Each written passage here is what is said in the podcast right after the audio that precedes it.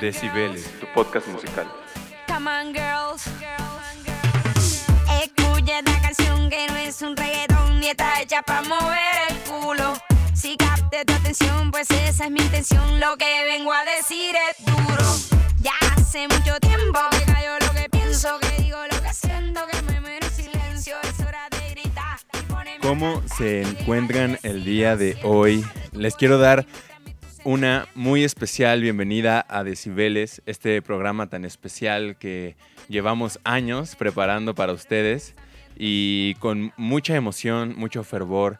El día de hoy tenemos un programa muy especial que ustedes ya pueden imaginarse por la fecha Por que está saliendo este, este bonito episodio. Y por el título. Exactamente. eh, aquellos que estén curiosos y digan, ahora estos güeyes ya se van a meter con temas muy... ¿Qué están Polémicos. hablando de eso? Ajá, ¿qué están hablando de eso, malditos estúpidos? No, aquí en Decibeles estamos tratando de asegurar, tener, darle un espacio a cualquier voz y cualquier tema es relevante en esta sociedad. Entonces, como cada semana Leo ya nos, nos Sí, interrumpió. ya me metí, ya, Ya me metí como me- chismoso. Ya se metió, pero tenemos... eh, Pero una- por ahí podrán escuchar una risita muy alegre en el fondo. Y Eh, también podrán ver. Ajá, exactamente. Entonces queremos presentar a una amiga muy querida y estimada por nosotros, la gran Fer Palapa, que...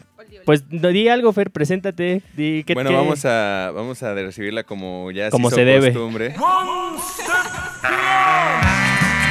Sí, es, es, este, es obligatorio que cada que llegue alguien aquí Así es. escuche eh, One Step Beyond. El One Step Beyond. Porque seguramente Jay piensa que nadie conoce esa canción como él solía hacerlo, pero Todos la conocen. es un clásico ya bastante... Está El bien. otro día iba por la calle, iba un puestecito así de música y la ponen y yo así inmediatamente me acordé así de, ahorita me va a poner. a estos güeyes.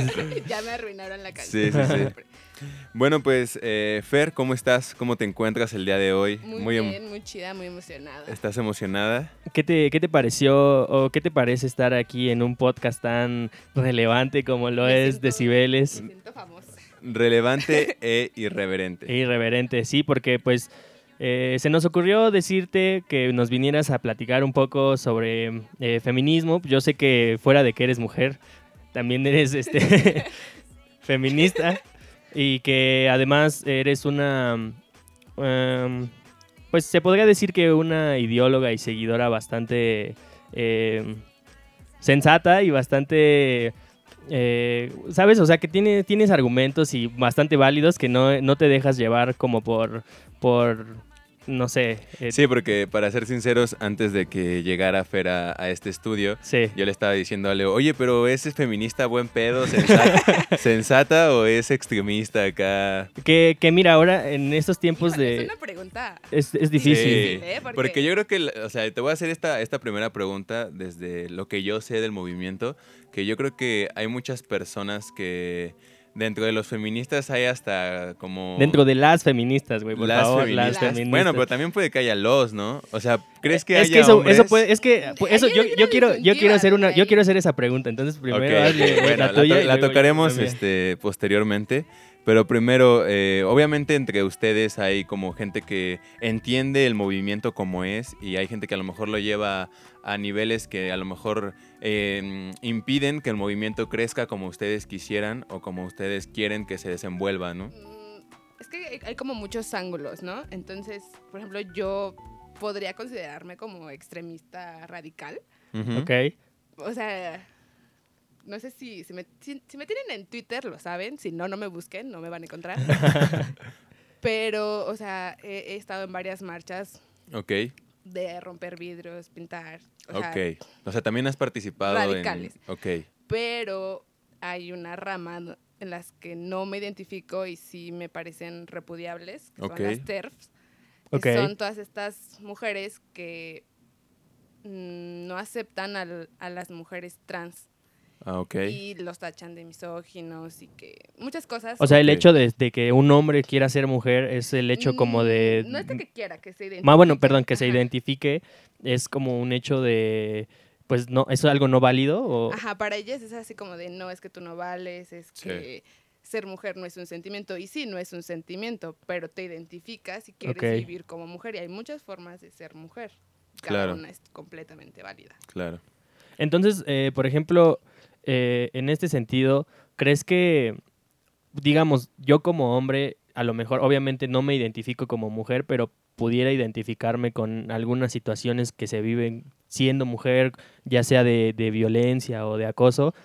Pero eh, ahí y la pregunta va, entonces, ¿sí puede haber hombres feministas o, o que, o más bien que se identifiquen con el movimiento?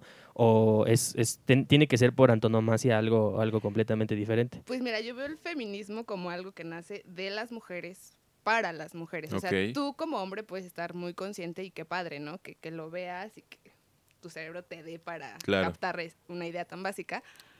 Pero, no sé, es como un blanco diciendo las vidas de los negros importan. O sea, es- o sea sí, qué bueno que lo entiendas, pero lo tiene, o sea, es, es más válido y más, tiene más poder que lo acepten viniendo de un, de un negro, ¿no? O sea, no lo vamos a validar solamente porque un blanco lo dice. No, el feminismo no va a ser válido porque un hombre. Sí, porque un hombre lo valide, claro. Ajá. Entonces debe de ser desde las voces de las mujeres. Qué bueno que, que haya hombres que lo acepten, que se informen y que no digan, ay, es que las feministas están locas. Bueno, pero entonces podemos eh, comenzar con, a lo mejor preguntarte eh, para ti, ¿cómo definirías cuál es el objetivo más grande de este movimiento? O sea, ¿cuál es, cuál es la razón que te hace a ti decir, yo estoy convencida de, de que soy feminista? Porque igual... Porque busco estos ideales. O sea, no solamente cuáles son estos ideales, sino cuál es el objet- cuál es el fin al final de este movimiento. Lo que buscan, por ejemplo, no, no, lo- no busco compararlo, pero al, al simple hecho de poner una analogía entre esto que hablamos de los negros, por ejemplo, todo ese movimiento del racismo, pues se buscó que hubiera igualdad entre negros y blancos, ¿no? En, no sé, en cualquier país. Pero con el feminismo, ¿qué es lo que, lo que se busca expresamente?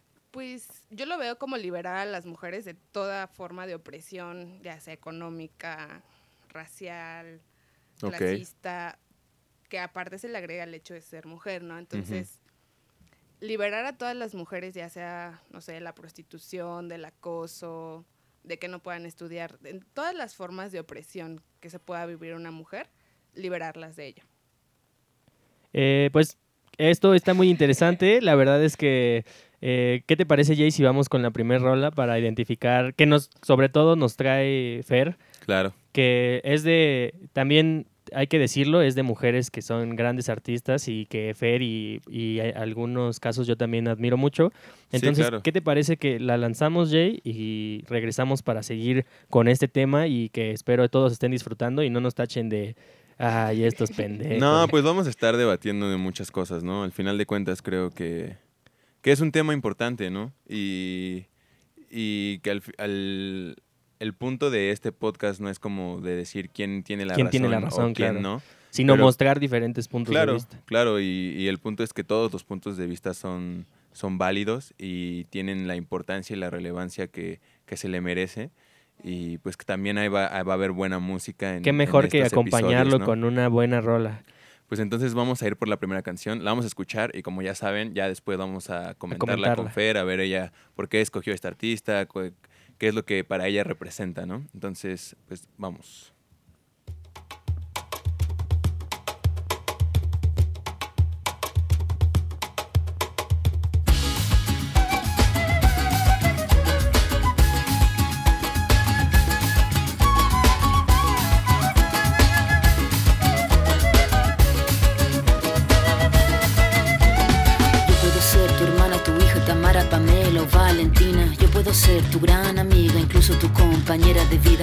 Puedo ser tu gran aliada, la que aconseja y la que apaña. Yo puedo ser cualquiera de todas, depende de cómo tú me apodas. Pero no voy a ser la que obedece, porque mi cuerpo me pertenece. Yo decido de mi tiempo, como quiero y donde quiero. Independiente yo nací, independiente decidí. Yo no camino detrás de ti, yo camino de la para ti. Tú no me vas a humillar, tú no me vas a gritar, tú no me vas a someter, tú no me vas a golpear, tú no me vas a denigrar, tú no me vas a obligar, tú no me vas a silenciar, tú no me vas a callar. No sumisa ni obediente, mujer fuerte, insurgente, independiente y valiente, romper la cadena de lo indiferente, no pasiva ni oprimida, mujer linda que das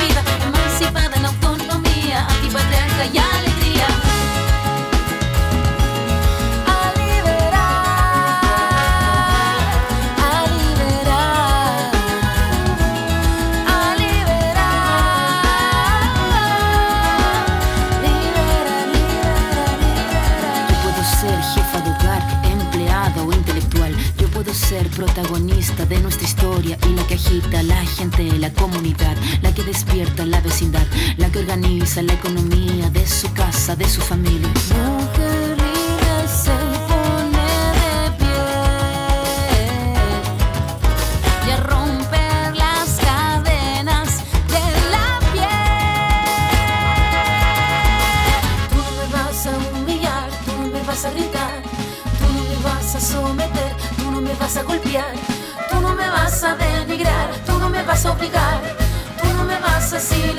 Tú no me vas a callar. No sumisa ni obediente, mujer fuerte, insurgente, independiente y valiente, romper la cadena de lo indiferente, no pasiva ni oprimida, mujer linda que das vida, emancipada en autonomía, antipatriarca y alegría.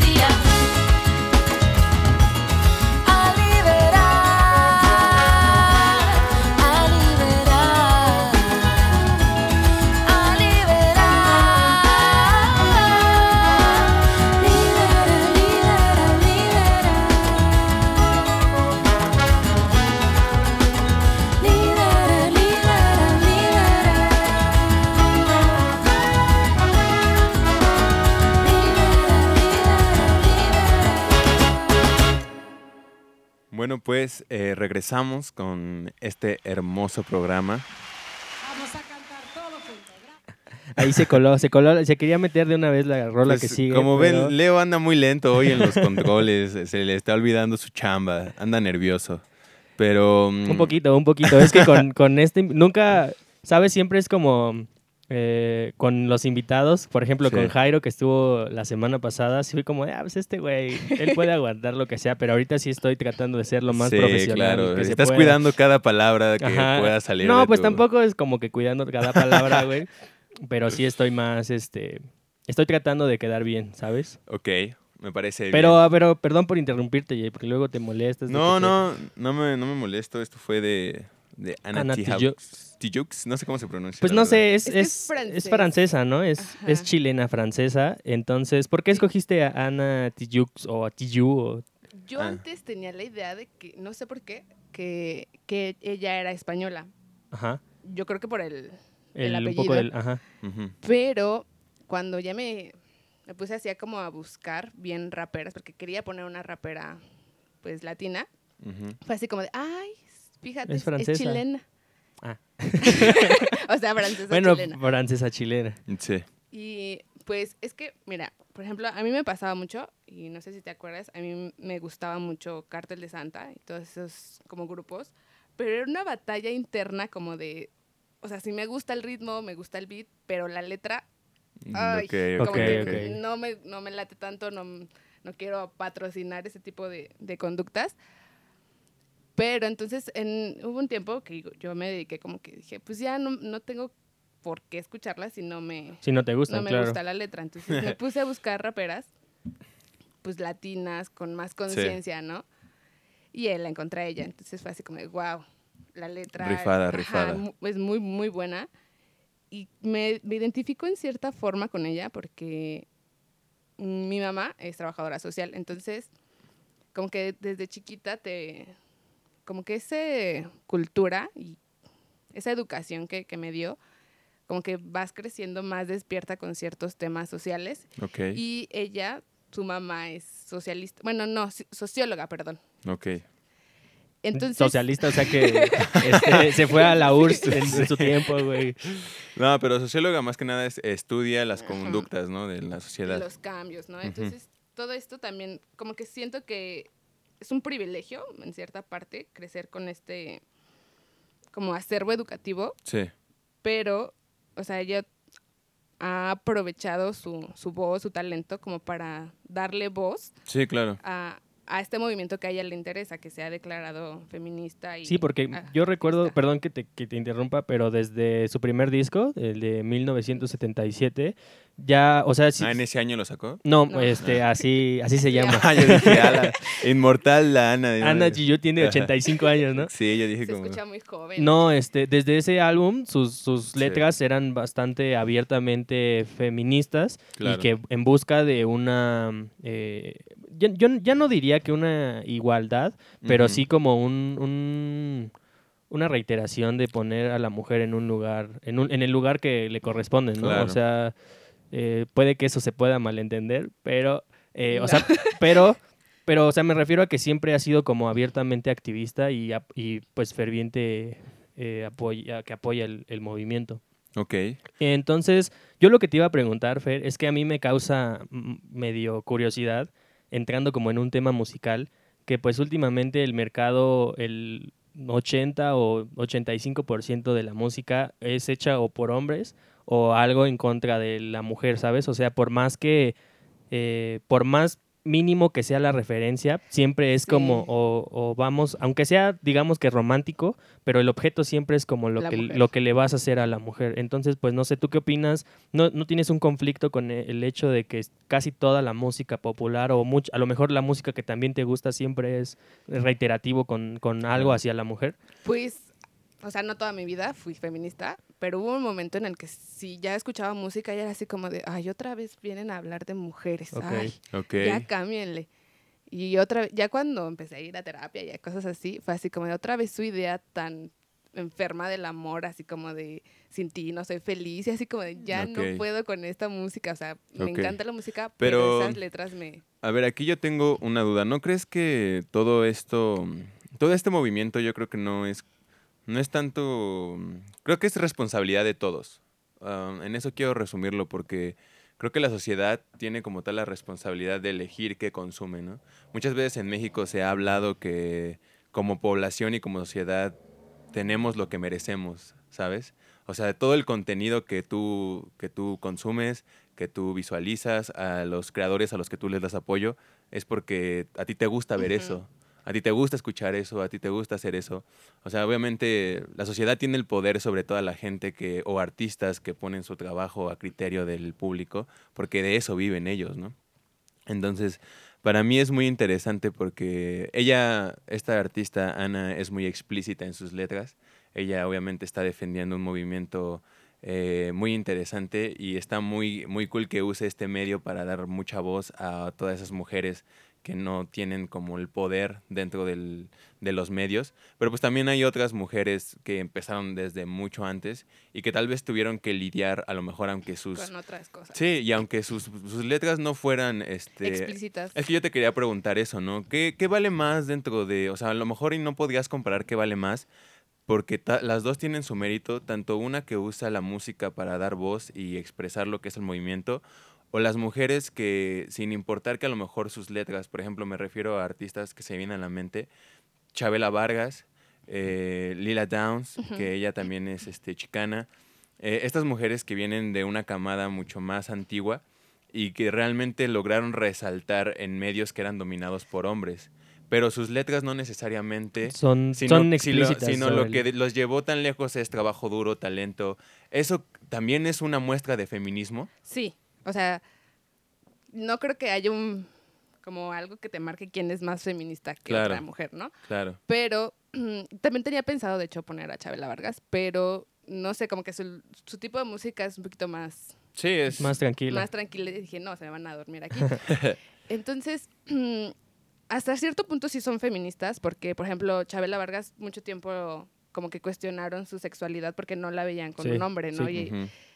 y no lo hizo tan abiertamente porque sabía que eso le podía perjudicar en la carrera, ¿no? Ok. Entonces, eso ya es feminismo.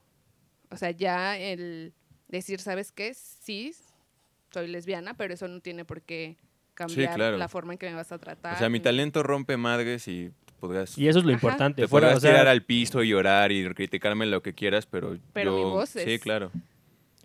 Pues muy, muy interesante todo lo que estamos diciendo. Ojalá les esté gustando este tema. Eh, ya saben que si ustedes opinan algo, pues nos lo pueden hacer llegar por nuestro, pues nuestro, nuestra página de Instagram.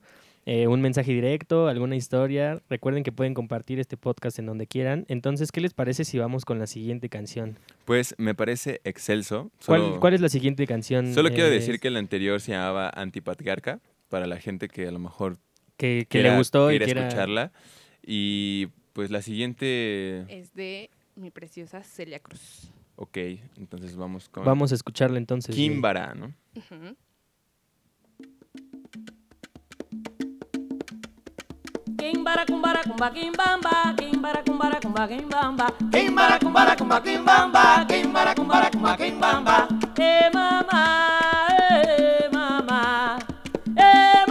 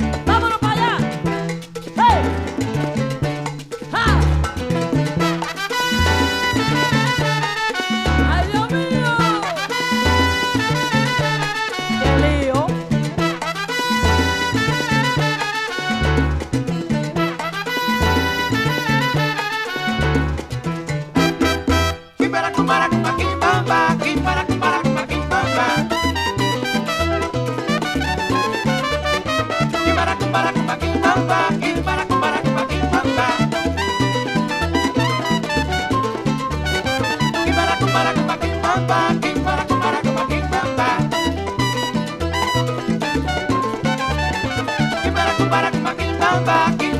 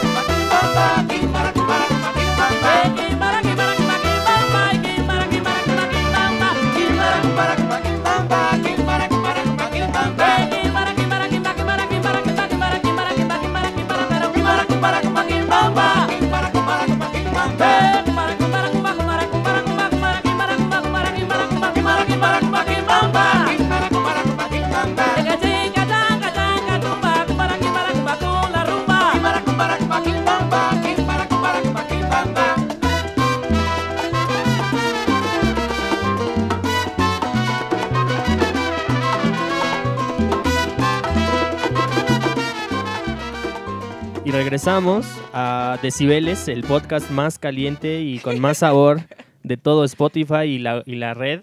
Eh, lo que acabamos de escuchar fue Kimbara Kimbara de la famosísima Celia Cruz, que no sé si sabían, pero su nombre real es Úrsula Hilaria Celia de la Caridad de la Santísima Trinidad Cruz Alfonso. Eh, ella es cubana y lamentablemente falleció a los 77 años de edad en eh, San, en San Martín, el, fort- el fuerte, algo así, en Cuba. Y pues obviamente eh, se popularizó mucho en los años 50 y 60 por cuando cantaba con la agrupación La Sonora Matancera, que pues es a mí me sorprende mucho porque esa agrupación es, es una pues agrupación tropical que sigue muy hasta la fecha, ajá, ¿Sabes y que- que sigue haciendo canciones, pero que adem- pero que fuera de eso, o sea, ella porque la Sonora Matancera ha tenido muchos cantantes a lo largo de su historia, pero Sí. creo que no ninguna tan o ninguno ninguna tan tan famosa o tan importante como lo como lo es Celia Cruz. O sea, a pesar de que de que tenía competencia, ella siempre fue ella logró tener un éxito en solitario sin la necesidad de la agrupación o del renombre de la agrupación detrás. Eh, y ya, esos fueron los datos curiosos del podcast de Datos por mi duros parte. de Leo. Bueno, pues hasta aquí Leo va a hablar. Ya- ya, ya dijo todo. De aquí en que- adelante se me acabó mi tiempo. Em, fíjense que yo estaba pensando mientras Leo daba esa serie de datos duros. Este güey, ¿cómo, Eh, le, cómo no, le gusta mamá? No me, podía, no me podía sacar de la cabeza una rola que para mí ha sido icónica de Celia Cruz porque a lo mejor eh, la sonora matancera, como tú lo dices, a lo mejor es música que fue un boom en la época de mis papás, ¿no? O sea, igual Claro. a mí no me tocó, pero nunca voy a olvidar que Celia Cruz tiene un pedacito en mi corazón con esta rola, con los fabulosos Cadillacs, vasos vacíos. Puta, es un pinche rolón. Y cuando escuchas la voz de Celia Cruz, dices, a la madre, ¿qué pedo con esto? Y lo- aunque no la conocieras por sus otras participaciones o por sus otros eh, proyectos musicales, ya yo decía como de, esta morra tiene un chingo de talento. Claro. Simplemente por tener una canción con fabulosos Cadillacs en el 2000, no sé en qué año exactamente, pero era un ícono en mi infancia, yo creo. Tú, Fer, ¿por qué escogiste a Celia Cruz? Porque eso sí me sorprendió, la verdad. Eh, esperé a muchas, mu- a una selección tal vez, pero cuando vi a Celia Cruz dije, ok, yo quiero, quiero Vaya, saber por qué. Ajá. Pues en primera, yo creo que a todo mundo nos ha hecho bailar en alguna boda, algún bautizo. Claro. Y la reconoces luego, luego con su grito. Sí, su sí, grito con claro. su voz era, su voz era irreconocible. Más bien, súper reconocible. Muy distintiva. Entonces, pero aparte, o sea, es como que tiene una historia como. O sea, ella no, no tiene una canción que hable como de feminismo, de las Claro. mujeres, pero una cosa es en, en canciones, pero sí era como activista, no feminista, pero sí política. Entonces ya desde ahí es así como de, o sea, sí trae los Sobre todo bien porque le, le empezó a interesar, ¿no? Ajá. También, mm, eh, bueno, continúa, pero una pregunta que te quiero hacer es, eh, ¿qué, tan, ¿qué tanto deberían de las mujeres todas interesarse por, el, por un movimiento feminista? Porque a lo mejor hay, o sea, hay mujeres que no son feministas, o sea, hay mujeres a las que tú podrías decirle, no, tú, tú no eres feminista. Bueno, o sea, si ellas se denominan feministas, yo no soy quien para Sí, claro. no lo eres. Pero sí hay muchas mujeres que hacen muchos comentarios machistas o que traen todavía esa, Claro. esa escuela, ¿no? Claro. De, de que no es que tú eres niña y te vistes de rosa Pero, y usas entonces, vestido. ¿Tú estás de acuerdo que, que el movimiento tenga éxito o no depende únicamente de las mujeres? Sí. ¿O depende de todos como sociedad? Un poco de las dos, porque obviamente el movimiento va encabezado por mujeres, pero también es para que lo escuchen los hombres y los hombres se pongan a pensar no solamente cómo tratan a las mujeres, sino Claro. cómo se tratan entre ustedes, su masculinidad, Claro. Como el machito tóxico que de- cuando se enojara pega las paredes, ¿no? O sea, no, no, yo no le entiendo pegas a una mujer, pero no, sí, yo sí lo he visto. Pero entonces, o sea, podríamos llevar a cabo a que no solamente es que haya hombres que sean intolerantes ante el género femenino, por así decirlo, sino que son intolerantes como persona. Sí, ¿Estás de acuerdo en ese aspecto, no? O sea, puede que también exista tanto en hombres como en mujeres. Cualquier ser humano puede tener como una personalidad a través de sus conocimientos, de su educación, de sus criterios, de tolerancia, de, razonamiento, de, mm, ¿cómo decirlo? Pues de conocimiento, ¿no? O sea, de, de- de tener una conducta apropiada para lo que realizas en tu día a día, de que ser consciente de que convives en una sociedad donde cada quien tiene derechos y cada quien tiene, tiene que ser respetado y tiene que tener un lugar, ¿no? Y eso puede darse tanto en niños, abuelitos, mujeres, hombres. O sea, en cualquier tipo de, de, mm, estatuto social tiene que haber eso como humano. O sea, si nos vamos a que como humano tienes que tener esas cosas para tener una convivencia sana con quien sea, ¿no? Y si hay gente que no lo tiene, pues obviamente, pues ya cuando hablas de específicamente las mujeres, pues también se puede ver reflejado ahí, ¿no? Sí, pero por ejemplo, hay personas, hombres, que están como en la izquierda y que sí traen mucha educación y cultura como de economía y política, pero aún así siguen siendo muy misóginos y es así como, o sea, ¿de qué te sirve llevar una carrera, estudiar letras Sí, pero todo esto? igual yo no me refiero a la educación este, de escuela, sino a la educación de, de principios humanos, ¿sabes? A la educación que te dan tus padres, a la educación que debes de tener de aprender de lo que se trata, pues, eh, una vida en sociedad, ¿no? A respetar a otro ser vivo, ¿no? Pues un poco de las dos, porque, o sea, sí, como tus papás te van a definir en cierta parte, pero llega un momento en tu vida en el que dices, sabes que yo ya no concuerdo con muchas cosas de lo que me dicen mis papás. Y creo que ese, todo mundo en la adolescencia te pones a pelearle todo lo que te dice todo el mundo, ¿no? Cualquier persona que represente tantita autoridad, tú lo desafías. Entonces, en ese punto también es tu responsabilidad romper con ese esquema de una familia machista o misógena. Tú como Claro. hombre te puedes dar cuenta, o sea, ya tienes internet, puedes buscar y ver opiniones de todo el mundo, ¿no? Entonces. Sí, claro, el pretexto no es de, ay, es que mis, mi familia es así o mis papás son así, pues yo tengo que ser igual, ¿no? Y eso puede aplicar con, con- en muchas situaciones.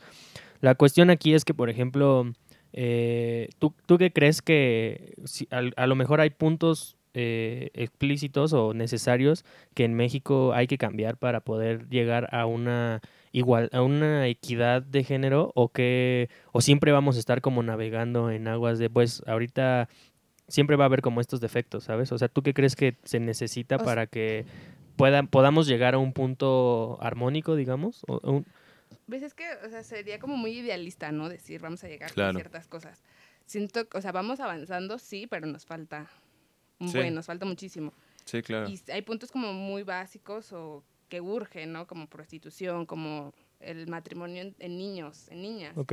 Entonces, es así como de no podemos, no sé, preocuparnos tanto por cosas, o sea, sí, sí importan, pero que no están quitándole la vida o, Claro. no o sea, a mujeres y niñas que están desprotegidas por, por el Estado, por el gobierno. Entonces, siento que hay puntos como más prioritarios a las que se les, o sea, son urgentes ya para tratarse y para resolverse. Y ya poco a poco lo demás, pues, con cultura, con la educación, lo, se va a ir Claro. cambiando. Bueno, pues... Y qué mejor cultura que estar escuchando buenas rolas con grandes interpretaciones de... Como el juguito de El piña. juguito de el piña. juguito de piña no podía faltar para, para romper este momento, pues no diría tenso, pero sí bastante... Pero son momentos serios, bastante ¿no? Algo que importantes, Decibeles a veces pierde porque este es un programa, yo creo que de los más serios que hemos tenido. Yo creo que sí. Muy informativo, pero... Pero es que, ¿sabes qué, Jay? Tratamos de, aunque estemos serios y tratar temas importantes, Sí. de vez en cuando, o sea, la guasa, el, el desmadre nunca, el desmadre está chido. Claro, entonces, eh, pues muy bonita canción. ¿Quién vará? Celia Cruz. Eh, vamos a seguir porque tengo otras dudas que se me acaban de ocurrir que creo que podrían ser muy interesantes. Entonces, ¿qué canción, eh, Fer, te gustaría que pusiéramos a continuación? Tenemos Ivy Queen, Miss Ah, Bolivia, está Rebecca Lane. Esa es una muestra de todo lo que van a estar escuchando, amigos. Ana Gabriel. Ah, Vamos eso a es algo escuchar. que no se esperaban, tal eso, vez. eso, tam- eso también cuando lo vi dije. Yo creo que es "Ok, la primera canción que voy a escuchar de Ana Gabriel, así que vamos con ella. Vamos con ella.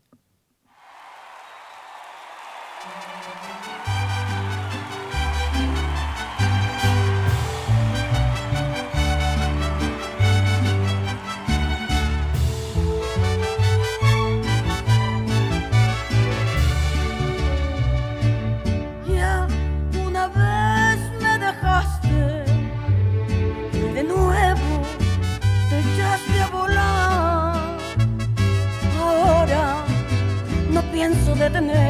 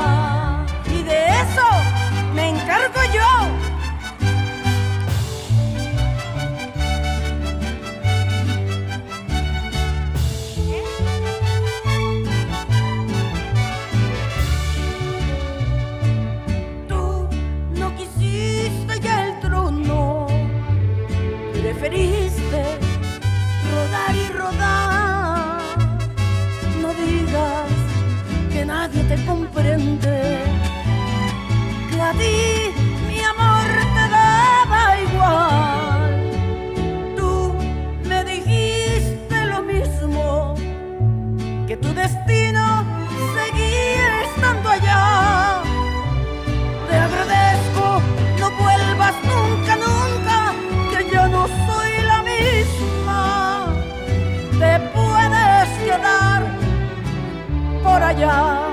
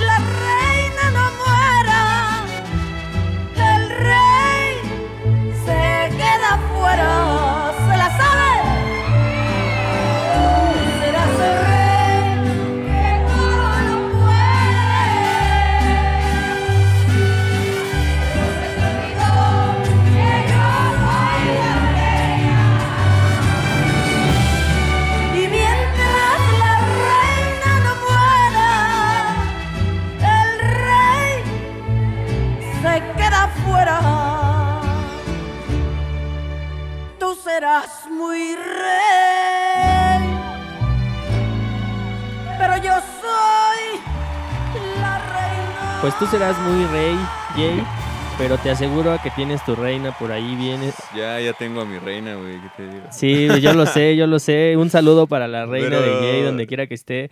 Ya ves que en México eso también está... Al mercado todas son reinas, güey, ¿no? Ahí todas... Ah, te- sí, No. claro, como cuando... Ah, o marchantita. reinita, mar- reinita, no, reinita. Yo creo que es más marchantita o güera Exactamente. que reina. Hace mucho que no escucho que en el mercado te digan reina. Güerita, reina, marchantita, nunca lo. Jefecita. Jefecita. Ah, bueno, sí. A mi abuelita, a mí, a mi abuelita siempre le dicen La jefecita. jefecita. Es que va por edades el... Ajá, tiene- Sí. habría que hacer una investigación, ¿no? De, qué, Otra tesis aquí. Bueno, amigos, vayan a Decibeles para buscar sus temas para sus tesis. Tenemos varios y múltiples. Eh, pues esta canción, La Reina, de Ana Gabriel. ¿Por qué elegiste a esta artista, Fer? ¿Qué es lo que más te gusta de ella? Ana Gabriel, yo creo que la he escuchado desde muy chiquita. Mi mamá es Ujú. súper fan. Y también tiene una voz Sí, cabrona. que Eso la es indiscutible. así los primeros segundos dices... Aparte raspa, así como... Ajá, ah, rasposa, Sí, con el tequila, como, güey. ajá, como- como que se acaba de echar dos caballitos de tequila, güey. Exactamente. Y sientes así una lijita. No, pero es- es- está bien chido cómo, cómo le da mucha personalidad eso, cuando hace los tonos más graves, más Claro. agudos y es ronco. Es como... "Ugh". Sí, la música mariachi tiene eso muy cabrón. precisamente la, la escogí. Y esta canción fue así como de.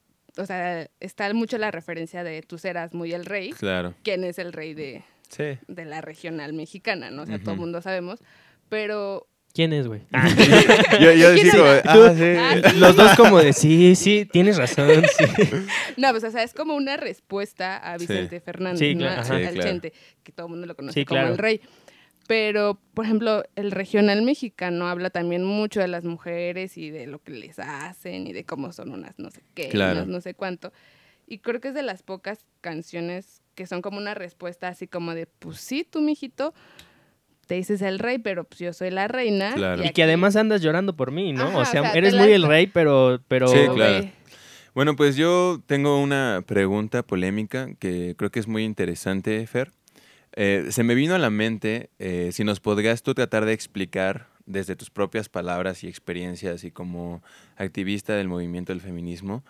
em, una parte de la pregunta es si consideras que en México o alrededor del mundo em, es, es una situación global esto que pasa eh, ante la, la igualdad de condiciones hacia el género femenino. ¿O hay países que realmente ya han hecho o han quitado mucho esos tabús o esas limitaciones para las mujeres? Eso eh, es como la primera parte. Y la segunda es, de ser, que, de que tú llegues a la conclusión de que es un tema global, eh, ¿qué crees tú que sea como una de las principales razones a lo largo de la historia de la humanidad que llevaron a que la mujer se fuera, se fuera quedando, ¿sabes? Poco a poco. O sea, porque tal vez si nos ponemos a pensar en, en la edad de piedra, donde los dos eran como parte de una sociedad nómada o lo que sea, y el hombre iba a casar, etcétera. O sea, ¿tú crees que eso es tan relevante? Porque han pasado miles y miles de años, pero sería interesante ver cuáles son las cosas o los eventos a lo largo de la historia de la humanidad que pudieron hacer que el género de la mujer se fuera quedando como en esa parte, ¿no? Si tienen que ver las revoluciones industriales, etcétera, ¿no? O sea, sí es, sí es global, pero por ejemplo, mis vivencias, nos, o sea, como mujer que vive en la Ciudad de México, una ciudad industrializada y urbanizada, no son las mismas que una mujer en Oaxaca o que una mujer en África. Sí, claro. Y muy, muy totalmente diferentes a cualquier mujer que viva en el primer mundo, ya sea Suiza Claro. Holanda, claro. Irlanda, que obviamente tal vez sí tengan un sesgo con Sí. sus compañeros, con los hombres, pero no, no es una brecha tan grande y tan abismal como mujeres en África Claro. o en, o en Arabia. Entonces, tú podrías decir que las mujeres de primer mundo o los países de primer mundo ya han tomado cartas en el asunto sobre estas temáticas y es muy diferente la situación que vive una mujer en estos países. Sí, o sea, por ejemplo, no sé, el tema del derecho al voto. O sea, los primeros países pues son los que ahorita Primer se consideran mundo. de primer mundo. Claro. Y todavía hay, hay pa- otros países donde la mujer todavía no tiene derecho al voto o al aborto. O sea, en Francia esto ya es legal desde hace como 60, 70 años. Ujú. Y sí. ahorita aquí es así como de, ay, no, ¿cómo van Sí. a matar Y bebés? apenas, apenas lo legalizaron en Oaxaca, que justamente lo que, les, lo que yo les quería decir es que pues a veces no hay que irnos como tan lejos Sí, para claro. notar diferencias Claro, en cuanto pero- al trato, ¿no? Porque, por no, ejemplo, pero, o sea, que, por ejemplo, hay una diferencia, ¿no? O sea, que en Oaxaca hay- sea legal muchas cosas y que estén como más avanzados en eso, no quiere decir que la mujer no sufra de no, claro, abuso de- eso, por eso, los eso hombres, es, ¿no? es, es claro. O sea, lo que me refiero es que obviamente hay países donde la mujer ya, ya, ya, ya pertenece de una forma muy importante a la sociedad y se le da el respeto en todos los ámbitos, no solo en, en la- los temas de aborto, de derecho, eh, sino que se han disminuido los índices de violencia hacia la mujer. Por ejemplo, yo de experiencia propia puedo decir que, por ejemplo, en Canadá se respeta muy cabrón a la mujer. La mujer puede salir así, casi, casi enseñando todo su cuerpo y la gente va en su pedo, la gente va No le haciendo interesa, lo claro. Exactamente, o sea, la gente va a lo que tiene que hacer. Y yo creo que también por eso lo platicábamos, ¿no? De que es algo que afecta en todos los aspectos, tanto cómo se educa la sociedad, qué tipo de población hay donde estás viviendo, la- la- el nivel de educación que tienen, las cosas que hacen, la calidad económica que tiene cada persona, porque pues, al tener una buena estabilidad familiar, económica, pues no vas a estar buscando molestar a otras personas, agredir a una mujer, asaltarla, etcétera, porque pues también es eso, ¿no? Yo creo que los- las feministas se identifican por que a veces en la calle el Estado las desprotege porque realmente son vulnerables. O sea, porque obviamente no podemos comparar la fuerza de una mujer con la que puede tener un hombre o el tipo de que es muy estereotipado que si una mujer va sola en la calle pues ya es víctima, ¿no? En cualquier tipo de, de región aquí en México, ¿no? Bueno, eso de la fuerza también ya es como un mito. Sí. Más bien, más que la fuerza, es como la idea. Porque Sí, al claro. principio, cuando tú sales de joven, o sea, es así como de, no puedes salir sola. Pídele a un primo que te acompañe, ya sea hacia la, a la esquina, o sea, ya, ya vas creciendo con la idea de que tú no puedes salir sola porque corres peligro. Sí, pero de, le que- de dicen que lo- eres, de que eres, eh, es posible que alguien te haga algo, ¿no? O sea, cuando la idea Sí. debería de ser, tú puedes hacer lo que tú quieras. O sea, Sí, no, claro. el, el hecho de que salgas sola o salgas con nadie no, no debe de ser como razón de que alguien te haga algo. O sea, no, no la idea no es eh, da- poner esa idea en las niñas o en las mujeres de que son eh, frágiles o de que corren peligro, sino de que más bien es la idea de que nadie te debe de hacer nada, o sea, de. Claro. estar educados de que nadie nadie le va a hacer Sí, daño a y Y otra que persona. si en alguien lo intenta, o sea, porque por ejemplo a mí muchas veces me pasaba que me llegaban a decir, a tocar o algo así, y te quedas paralizada porque te da miedo responder. Sí. Y ya después con el tiempo vas aprendiendo que, o sea, te están faltando al respeto. Claro, Tú estás en todo claro. tu derecho de responder en la misma manera a esa persona. Sí, claro. Porque te quedas así, ay, no me voy a quedar como la loca de aquí de la combi o del metro No, y nadie sí, me va a hacer caso. Y después vas aprendiendo que otras mujeres te van a apoyar y te van a cuidar. Si tú le dices, no sé, a una señora de, ¿sabes qué? El señor de acá atrás me está siguiendo. La señora seguramente va a fingir que es tu abuelita y te va a llegar hasta tu casa. Ok. O sea, el, Sí, el claro. unirse entre, entre nosotras nos da más seguridad y más poder. Pero entonces, eh, ¿qué países tú sabes de, al- de algunos países donde realmente haya algo que México podría copiar, adaptar, tomar como un ejemplo? No sé, no sé si tú tengas como conocimiento de países de primer mundo, no sé, Japón, Alemania, como ya dijiste, misma Francia. No sabes si ellos ya han tenido avances importantes en estos temas. Pues, por ejemplo, Francia, como ya te dije, igual del aborto y todo eso, pero mm, es que son muchas cosas. Por ejemplo, Holanda y Suiza, me parece, son, este, en, por ejemplo, en la prostitución, lo Claro. tienen como legal. Legalizado Y cuidan a, a las personas. Es un trabajo, ¿no? Pero ahí está como muy tejiversado porque la trata, ajá, el índice de tratas de personas y mujeres y niñas que sufren de eso aumentó. Entonces después se dieron cuenta de que por ahí no era, o sea, es legal prostituirse, Pero, pero, sigue habiendo trata y pero sigue habiendo trata. Entonces, ajá, y es explotación, porque tú como mujer, o sea, ¿cuándo conoces a una, una niña que te diga de grande quiero ser prostituta? Claro. Sí, No. Claro. Sí, estoy de acuerdo. O sea, esto, o sea, tus sueños de niña es ser doctora, maestra, astronauta, piloto, cosas Sí. grandes, ¿no? Y no, no, o sea, nadie de chiquita piensa Sí, o sea, que- claro, alguien de niña nunca tiene el sueño de, ah, yo quiero ser prostituta, ¿no? A lo mejor, digo, si alguna mujer en la actualidad vive de eso, no sé qué tanto fue su deseo de verdad Ajá. dedicarse a eso, pero, Claro. o, o si fue más por ella o por las condiciones a- Sí. a, las que llegó. sociales y económicas. Porque, por ejemplo, aquí te lo puede vender. Ay, es que yo conozco a una tía que lo hace porque quiere. Yo así, pues va, chido. Pero es una de cuántas miles de millones que las llevaron Bueno. ahí a base de engaños o que el novio las llevó o las Sí. obliga. Entonces, después ellas se van como que adaptando a la idea de que lo hacen porque quieren, pero después salen y ya les empiezan a hablar y decir todas sus posibilidades y después se dan cuenta de que, pues no, en realidad no querían y estaban ahí a la Sí. fuerza. Y que además, muy probablemente, a pesar de que sea el oficio que ya le- que ahora les gusta y que al que están aceptaron dedicarse, la sociedad aún sigue teniendo este esta mala visión de, esa de esa de su dedicación, o sea, no es como que digan alguien llegue y diga, "Ah, hola, soy escort y sabes, Claro. siempre tienes una idea un Sí. poco pues mala, una imagen mala de lo que puede llegar a ser una, esa profesión. Yo, por ejemplo, sabía que en algunos estados de Estados Unidos eh, es legal prostituirse, pero no es legal la prostitución. O sea, es decir, tú como hombre o como mujer puedes prostituirte y puedes cobrar por eso, pero si, ah, si llegaran a agarrarte en el acto, a quien detienen es a quien contrató contrató. y no a la que se está prostituyendo. Pues así debería de En- ser. porque pues entienden que muchas personas llegan a la conclusión de prostituirse por necesidad y no por y no por gusto Sí. y que quienes la están contratando no tienen ninguna necesidad de pagar por por el servicio entonces pues igual yo siento que no es como la solución concreta a, a temas como de trata y esto pero a lo mejor puede ser una forma de, de protección a quienes pues por una u otra razón tuvieron que a las mujeres que tuvieron que dedicarse a esto no por gusto sino por necesidad Sí, claro. Sí, porque también muchas mujeres, o sea, ya que están en eso y quieren salir, es así como de, pues es que toda mi vida me Me dediqué a esto, y no sé hacer otra Claro. cosa y ya no ven, no sé, que puedan em- empezar una carrera de algo que les guste, que les interese y también el gobierno las desprotege mucho, no les da como una orientación, un apoyo integral, decir, ¿sabes qué? Te- Vente aquí, hay talleres, no sé, como carpintera, plomera, cosas que Sí.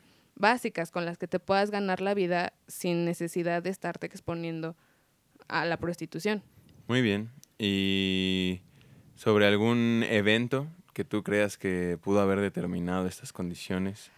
Ay, es que son muchos, por ejemplo, porque muchos, yo tenía, salí un tiempo con alguien que decía que el, el matriarcado, ¿no? Que también estuvo.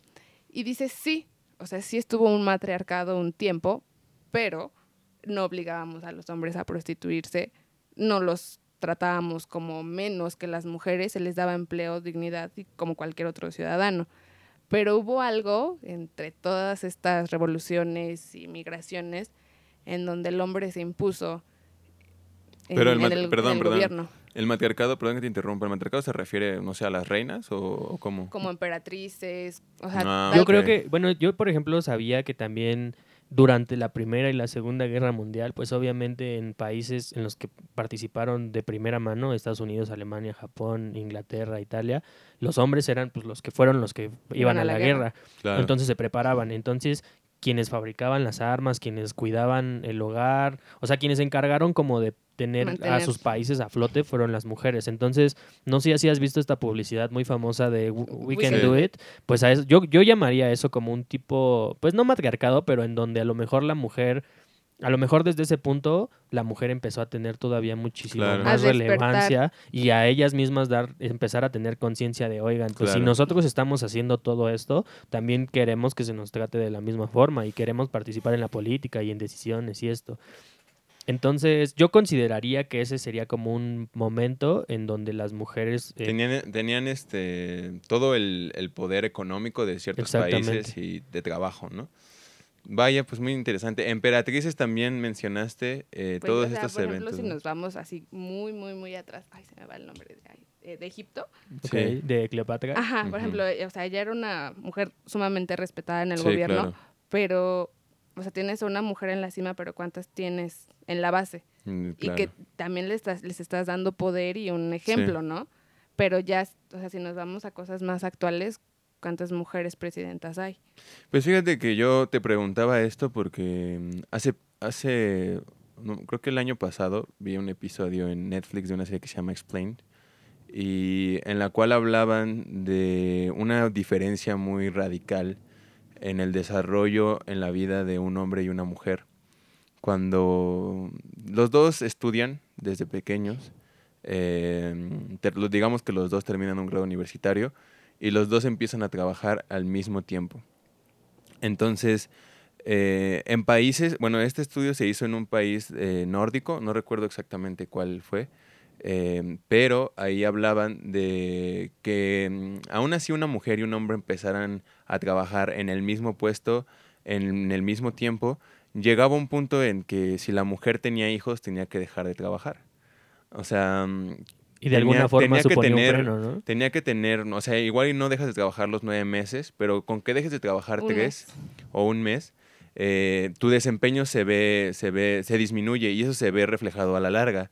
Que el hombre, por lo que sigue trabajando, alcanza puestos más altos, mejor ingreso económico que una mujer que se tuvo que dedicar a, pues, a tener como, eh, pues, a su hijo, ¿no?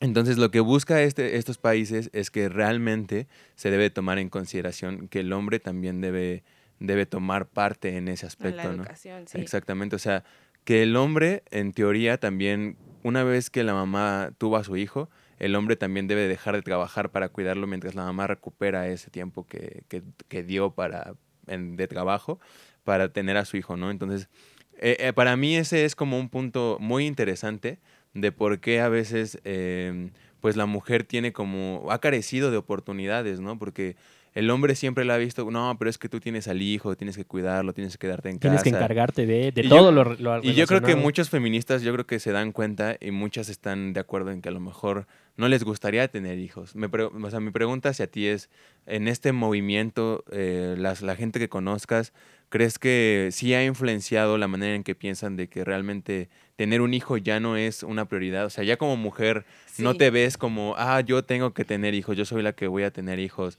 etcétera, sino que ahora también es importante, ¿no? Porque es el cambio de mentalidad lo que realmente da un cambio de acciones y posteriormente que cambien las cosas. Entonces, si la mujer dijera como, yo ya no quiero, eh, pues, dedicarme a tener un hijo y, y porque pierdes ahí, o sea, sonará cruel, ¿no? Pero pierdes tu vida en, en tu hijo, ¿no? Porque te dedicas a otra persona y Exactamente, no a ti. exactamente. O sea, no es fácil. Y yo creo que el problema del igual de, de la historia de la humanidad es que el, el hombre también lo vio como, ah, pues la mujer es la que lo hace, pues que lo haga ella, ¿no? O sea, a mí me vale tres pepinos y yo me sigo trabajando en, en mi oficina porque tengo que llevar el dinero, ¿no? Pero así se fueron repartiendo durante muchos años las responsabilidades. Pero tú cómo lo ves ahora? ¿Qué te gustaría que cambiara en ese aspecto? Pues mira, por ejemplo, en la Ciudad de México, de hecho mi mamá, Ujú. haciéndole promoción, es la encargada de la Secretaría de Mujeres en dar muchas pláticas. Ya los hombres ya pueden pedir licencia cuando Sí. tienen un hijo, pero, o sea, muchos hombres lo pueden ver así como, ah, pues voy a faltar un mes, me voy de farra, me voy con mis amigos, y de todos modos la mamá va a ser la que Claro. se haga cargo. Entonces, o sea, es parte del requisito de, de esa licencia es ir a una plática de concientización de la paternidad y decirle, ¿sabes qué? La mamá o sea, es- pero tú también estás ahí y puedes apoyar y no te va a quitar nada, no te va a hacer menos hombre. Claro. Sí, o sea, el no, vas a pañal. faltar, pero no va a ser para que te quedes viendo la Ajá. tele en tu casa. O sea, es así como tienes que vas a ir a cargo ayudarle también. a, la mamá porque es paternidad y es, Sí, de eso es lo que se trata. Claro. Y o sea, en México ya, en la Ciudad de México por lo menos eso ya está. Pero, o sea, sí falta mucho porque muchas, por ejemplo, tú y yo podemos tener un título, ¿no? Y empezamos a estudiar, pon tú que al mismo tiempo, pero es muy diferente las condiciones que tú vives como hombre a las que yo vivo. Al final el título va a valer lo Claro. mismo, pero la forma en la que ambos llegamos a ese papel va a ser diferente. Ok. De hecho, hay una canción que ahorita Sí, si quieres la ponemos. Si, o- si gustas, quieres, la escuchamos y, seguimos hablando. ¿Cuál es? ¿Cuál es? es Davy Queen como mujer. Ok. Pues entonces vamos a ir con la canción y regresamos. Eh, no olvides el punto, por favor, Fer, porque vamos a retomar. No se vayan porque el podcast está chido. Vamos. 1900 1996, Program to Kill. Como mujer yo me decidí a cantarle al mundo que a mí me quiero ir Y a todo aquel que hable de la Queen con mensaje sencillo le quiero decir No es fácil que pase a la tarima y comentar lo que pasa. Cuando uno rueda de casa en casa te cierran la puerta tus mejores amigos Aquellos que siempre estuvieron contigo. El que dijo que te amaba te engañó se marchó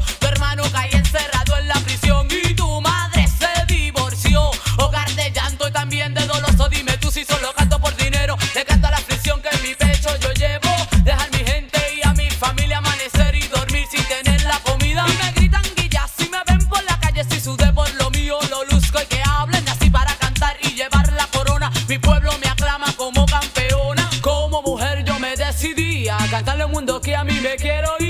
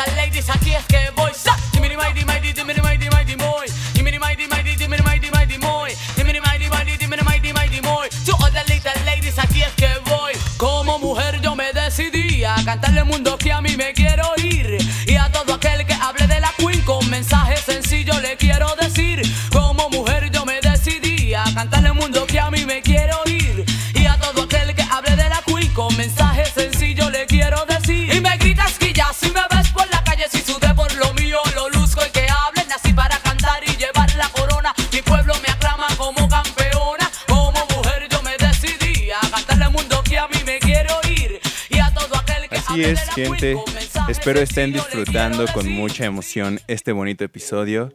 Ya saben que tenemos un tema muy especial el día de hoy, una gran invitada. Eh, y pues bueno, esta fue la canción antes de, de irnos a este receso musical. Estábamos hablando de. Fer nos estaba platicando de algo bastante relacionado con la canción. Sí, o sea, bueno, antes que nada, pues A.B. Queen, pues todo el mundo la conoce, es de las primeras como Reggaetoneras. reggaetoneras. O sea, y ahorita ya hay un boom de muchas mujeres claro. y está muy padre, pero ella fue como de las primeras y más que nada cuando el movimiento era muy perseguido y mal visto.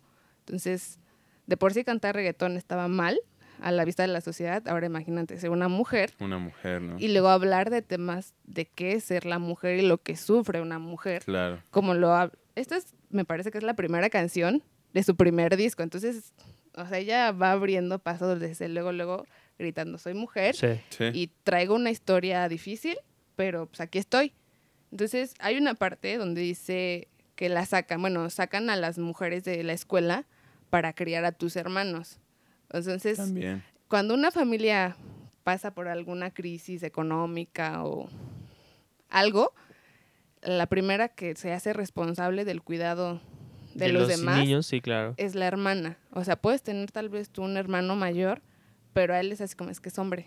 Claro. Él no va a cuidar a tus hermanitos Que como tú lo vas a trabaje, hacer. ¿no? Sí. Ajá. Entonces tú te vas a salir de la escuela y te vas a hacer cargo. Por ejemplo, en mi caso, yo tengo un hermanito menor que también muchas veces le he hecho de mamá, de ir por él a la escuela, de revisar sus tareas. ¿Por qué? Porque mi mamá pues trabaja, ¿no? Entonces, Sí. pero tengo un hermano mayor. Mm, Y él nunca se involucró. Sí se involucró, pero el- Contigo, ¿no? Nah, no. O él me sea- cuidaba a mí, iba por ir a la escuela. pero Ajá. de cierta forma a, a la mujer se le exige más. Claro.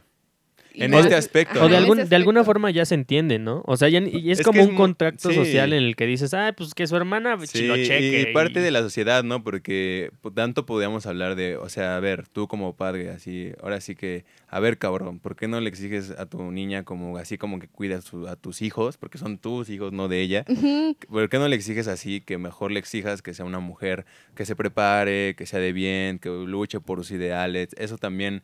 Hay muchas familias que, ah, pues es que ella es niña. O sea, si ella no le Les- interesa le luchar, nace, ¿no? si ella no le interesa luchar, y yo creo que ahí es un error, ¿no? Porque cualquier ser humano cuando está en formación, sea niño o sea mujer, pues tiene que tener un cierto grado de exigencia de sus padres para saber qué es bueno, por qué debe de luchar, eh, pues a también este, ser educado, ¿no? O sea, porque ahora sí que las cosas han cambiado, pero yo me encuentro como mm, hablando en este borde generacional donde pues mis papás, hasta a mí me tocó que me dieran mis chingadazos, ¿no? Pero ahorita también hay muchos papás que pues ya, ya no, no. o sea, que no, no, no, no o sea... Esa forma de educar ya no claro, se o ocupa, sea, dices, güey. o sea, no es la forma de educar, pero cabrón, entonces ¿cuál sí es la forma, no? O sea, si tu hijo no entiende que realmente hay cosas que están mal, o sea, y no a lo mejor no digo que los golpes los hagan entender, no, pero también el, el simple hecho de que no tengas como esa... mm, es- yo digo que es más de validez, porque tú como papá, si tienes el ejemplo puesto en ti de, ah, pues esto es lo correcto porque esto y esto, y si tienes las armas, el conocimiento para inculcar eso en tus hijos, pues podrías hacerlo, ¿no? Porque fíjate, yo tengo un ejemplo muy, muy particular, que pues yo amo a mis papás y lo que sea, pero a mí siempre me cagaba que no me dijeran por qué. O sea, es como, a ver, te me están cagando por esto, así súper cabrón, pero ¿por qué? Y no te explican. O sea, ni siquiera ellos mismos entienden o tienen una explicación certera el por qué está mal, por qué sí está bien. Y yo creo que eso también es muy importante, ¿no? Sí, porque te quedas así como de, me tengo que quedar a lo que me dicen Claro. la autoridad, que Pero, en este caso son los El, papás. el punto es que también como hemos eh, todo este programa este- ha estado eh, resumiendo que todo es culpa y todo viene como entrelazado en lo que piensa la sociedad, ¿no? ¿Por qué a la mujer se le tiene que exigir de forma diferente desde que nace? ¿O por qué se le tiene que catalogar de forma diferente? ¿Por qué se le tiene que poner en ámbitos diferentes, ¿sabes? Cuando no debería de ser así, ¿no? Sí, también, o sea, ay, no sé por dónde empezar, porque es, es un tema muy, muy amplio, pero por ejemplo, como ya les decía desde hace rato, o sea, en ese caso particular, ¿no? Sí, Mi claro, hermano. claro. Pero hay otras mujeres, o, o no sé si han visto así como esas notas donde dicen, ay, esta niña se- en, en Facebook, ¿no? Así como esta niña es una guerrera porque cuida a sus hermanitos, pero tiene ahí a su papá.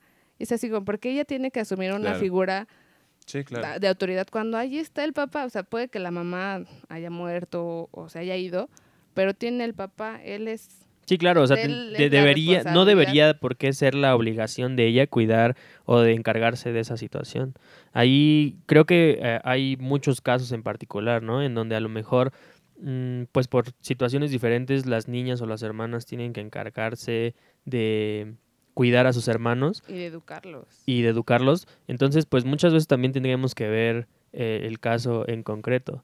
Sobre todo a mí me surge más la duda de, pues que últimamente creo que eso, eh, y, y que de alguna forma me da gusto, que eso está cambiando, que cada vez son pues más mujeres y más hombres que están encontrando la forma en, Claro. en de tener un equilibrio y que hace mucho tiempo era pues bastante difícil porque todos los hombres y en los medios y todos sí tenían como esta idea muy arraigada de que pues tú a la cocina y yo a trabajar. Pero creo que sí, poco a poco hemos estado tratando de, Sí, claro. de llegar a un, un- a, a un punto en común en donde nos podamos llevar bien Claro que obviamente siempre es triste escuchar las noticias en donde pues la violencia de género, ah, sobre todo aquí en México y en la Ciudad de México, pues sigue siendo muy grande. Pero fíjate que al menos yo lo he platicado con mis compañeros de la universidad y hemos llegado a la conclusión de que igual ha estado eh, ha habido un cambio generacional muy grande de que por ejemplo yo al menos me considero una persona que ya no ya no apoya el machismo de ah voy a golpear a las morras o, o sea que sí lo apoyabas, güey. No, no, Eso está no.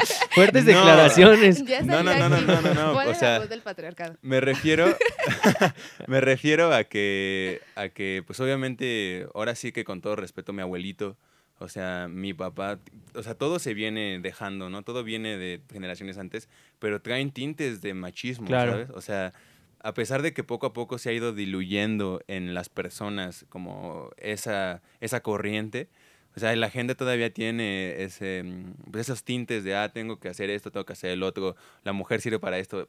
Pero, por ejemplo, yo al menos, como lo he platicado con mis amigos de mi generación, de la universidad, y decimos como de, güey, pues la neta nosotros ya no nos consideramos machistas, o sea, ya no nos consideramos que la mujer es la que tenga que estar en la casa, que la mujer es la que tiene que cuidar a nuestros hijos. O sea, incluso tengo gente o conozco gente que ya ni siquiera piensa en tener hijos, ¿no? Claro. Entonces ahora la sociedad está evolucionando a que yo no en un futuro no me veo como mi mujer va a estar este, encerrada, ya no, ella no tiene por qué trabajar. Al contrario, ¿no? O sea, yo lo veo como de, pues, si mi morra gana más, tiene un puesto más cabrón, pues qué chingón. que me mantenga, ¿no? No, y, y pues se lo No, pero, o merece, sea, la se lo neta. merece. Y Sí, claro. hablando de esto, me gustaría darles, un- poner un minuto de una rola que se me vino a la mente. Es una recomendación de, de un buen amigo llamado Sentley.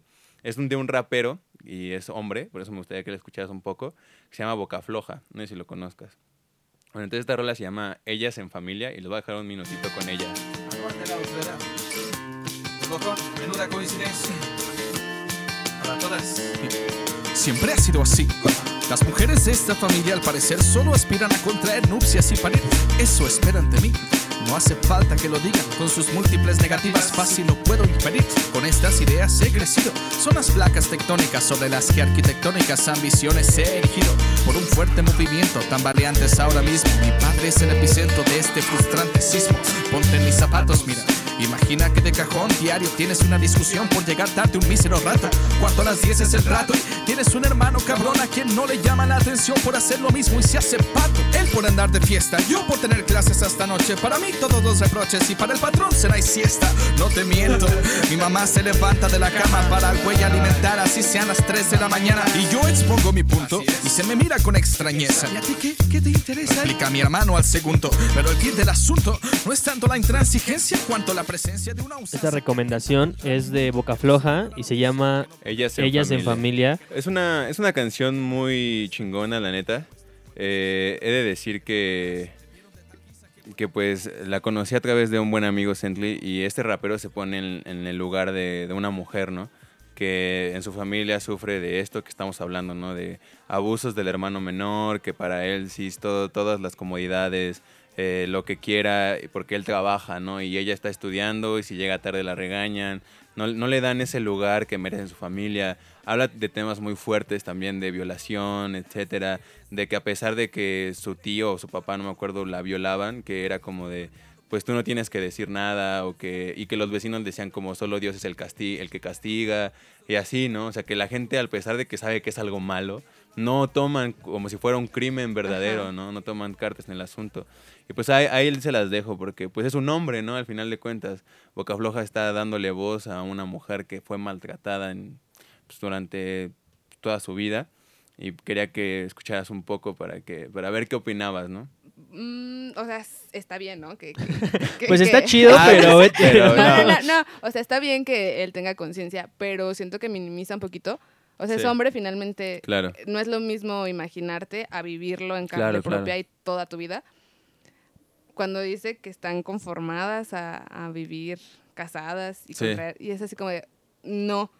O sea, Pero es que él lo está hablando desde como si él fuera ella, Ajá, ¿sabes? no, pero o sea, tú como mujer, y yo conozco a muchas mujeres ya de otras generaciones, es así como, es que me casaba porque estaba obligada, no porque yo realmente claro. lo quisiera, o sea, Sí, pues no era justamente mi deseo, no era mi justamente anhelo. él en su rap está diciendo como de me caga que todos piensen que solo estoy hecha para para Ajá. casarme y para tener hijos.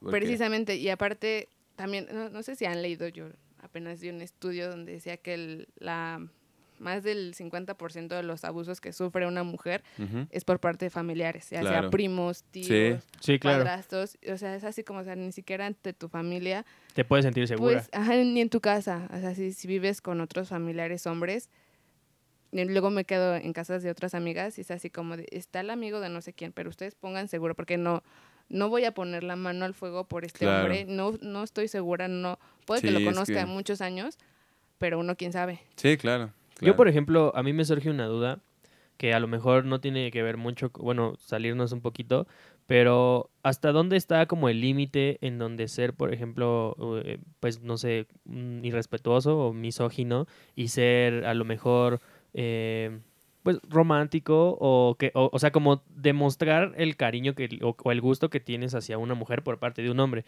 Porque, por ejemplo, hace poco que pues falleció José José, pues obviamente todos entramos como en esta mame de, ajá. ah, pues qué mala onda y Sus qué chi- sus canciones, canciones. ajá. Pero, pero me, y en particular, pues a mí me gustaba su música. Pero también me di cuenta cuando, o sea, me sorprendí cuando cierta, eh, vi ciertos comentarios y cier- de ciertas mujeres que decían que, pues, cómo podíamos apoyar a una persona que, que en sus letras hablaba, era misógino o que hablaba de una Un represión eh, femenina. Y entonces me puse a analizarlos en- y me surgió la, la duda, bueno, entonces, ¿en qué punto?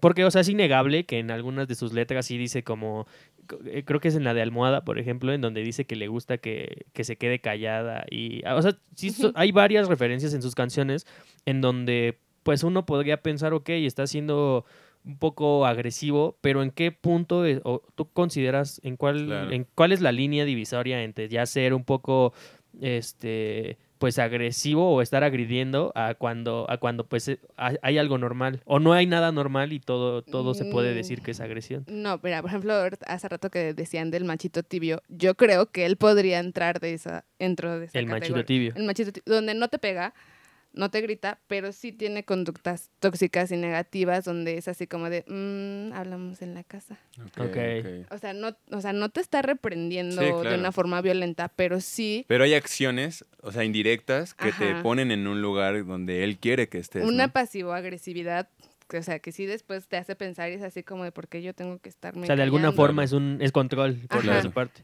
No, o sea, no toda la violencia y no todo el control viene de golpes y de Claro. violación, o sea, Sí, no claro. tan explícito. Está el violentómetro, de Ajá. la ley del hielo, nivel 4. Sí, el, el revisar el teléfono. Sí, o y sea, el y de, a es mí cierto, me borras ¿no? esa amiguita. Sí, claro. Pero también se da del otro lado para acá, ¿no? O sí, sea, o sea, también, sí. o sea, eso se da en todo, pero estamos Pero- hablando de acciones que sí ya estén condicionando tu libertad como mujer en una Ajá. relación. ¿no? Sí, o sea, también no podría decir que él es el mayor exponente de la misoginia en la No, música. ajá. No, pero también finalmente él viene de una sociedad misógina, entonces es lo que aprendió. Sí, él podría romper el patrón, no lo hizo, pero finalmente toda esta cultura y Claro. es lo que representa viene de unas claro. circunstancias muy específicas. Pero al final de cuentas, o sea, mi, mi duda es que, o sea, podemos llegar a, mm, tal vez no es- sería lo ideal, pero no, no, en algún momento no estaríamos llegando a un punto de hipersensibilidad o algo no, así. no, no, no, no me salgas donde- no, no, no, no, a no, ajá, no, no, no, es que es que esa es mi duda, porque obviamente, o sea, no, yo, lo, lo- la gente que nos escucha, me gustaría que nos explicaras el que no todo es acoso, ¿sabes? O sea, No, el de que, ah, ya es que ya cualquier cosa es acoso. No, o sí, sea, eso, eso me gustaría mal. como entenderlo y en el punto de eh, cómo, cómo podrá, cómo va, a- cómo va, cómo tiene que evolucionar el trato entre hombres y mujeres, Pues es que... pues, dejando esa idea de lado de que es todo que es acoso. muy básico, o sea, puedes, o sea, tú cuando vas a un antro o un café y ves a Sí. una persona que te atraiga, te puedes dar cuenta, luego, luego si la otra persona está abierta a, a hablarte o a coquetear, y si ves que esa persona Sí. no te está respondiendo, pues bueno, con permiso, me voy. Pero es que también hay una oportunidad, ¿no? O sea, siempre tiene que haber una- un primer acercamiento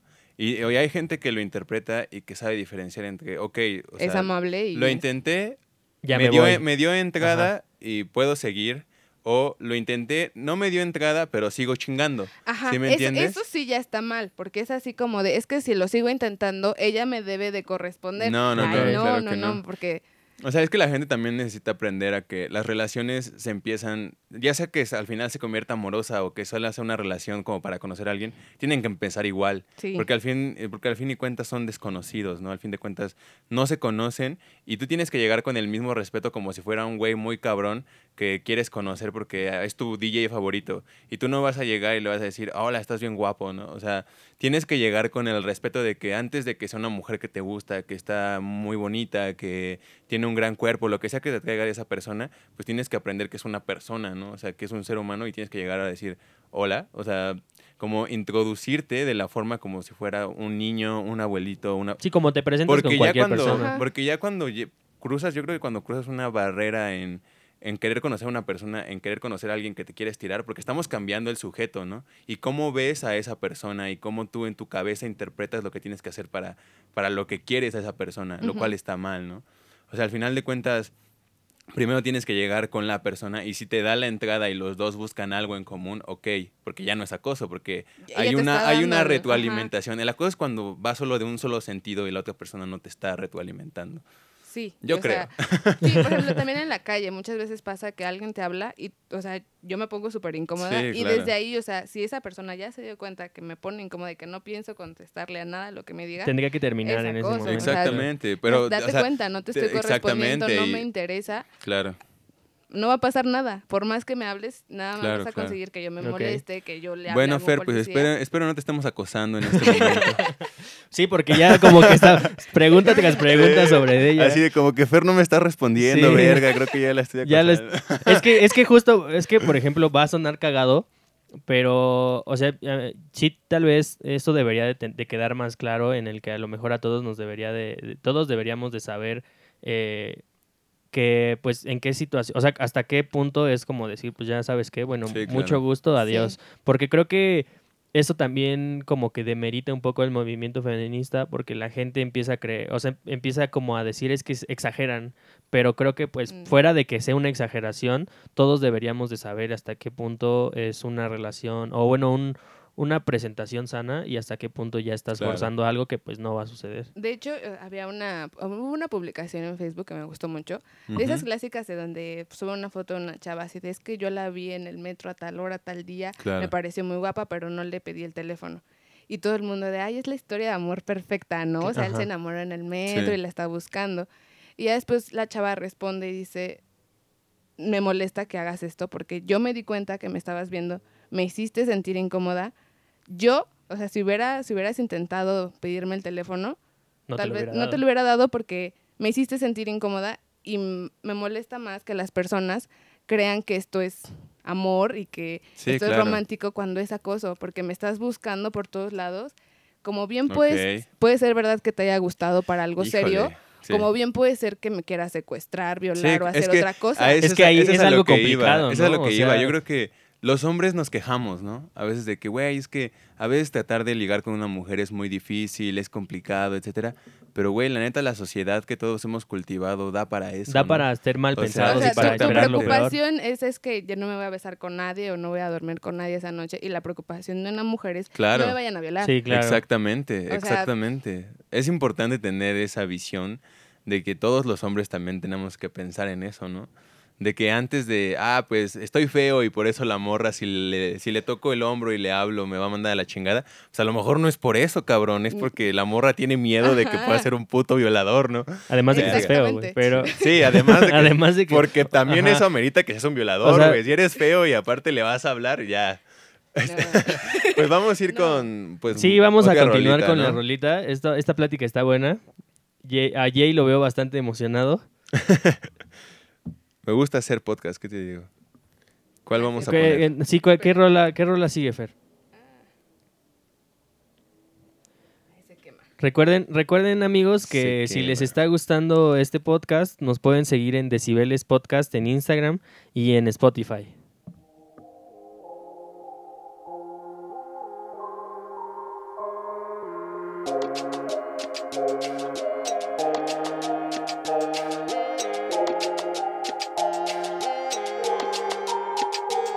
Ya me cansé de que te metas, ya me cansé de que me digas que esté quieta, que sea dócil, tranquila, discreta, de que te asustes cuando mostramos las tetas. Usted me quiere así, fina y completa, solo si se me respeta, meta y meta dándole a la dieta. Para la figura escultural y la silueta. Pero ando por otro camino, más bien ando por otro planeta. Así que sube la bragueta, cabrón, porque hoy no traje bragas, traje la escopeta.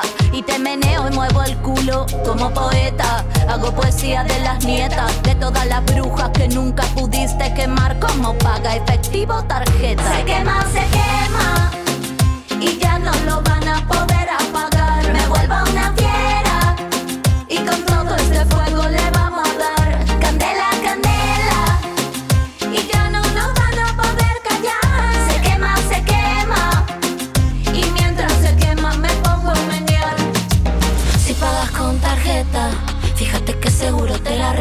escopeta y no te va a alcanzar.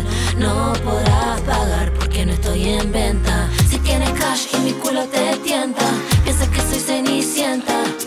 Quieres intentar, yo te haré estallar, tu zapato no me. Y ahora venimos con el ritmo que explota, con este fuego que me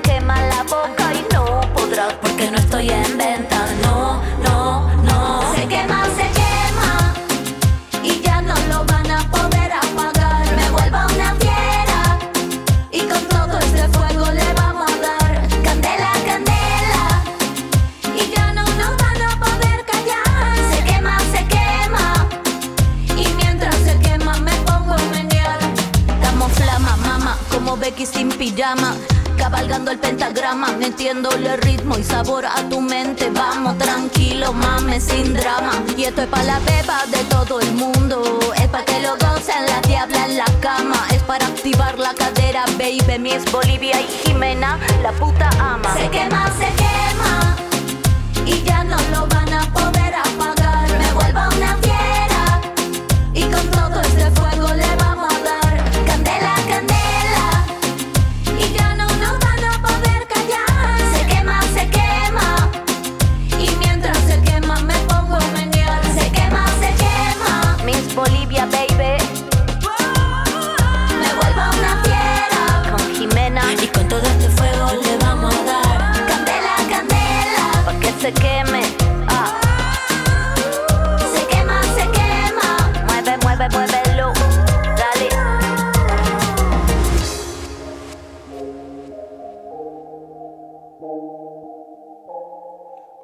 Vaya que sí, gente. Eh, sean bienvenidos de vuelta a este, su programa favorito, su programa estrella del día de hoy. Eh, hemos estado hablando de muchas cosas, eh, hemos estado entendiendo cómo eh, esta posición femenina que trae Fe- Fer hoy al programa. Que bastante que nos ha enseñado, ¿no, Jay? Ya, La verdad es que sí, ha- ¿eh? ha- hemos estado abriendo los ojos, nos han Ya quedado bastantes temas. Sí. muchos temas claros. eh, y ojalá a ustedes también les esté gustando.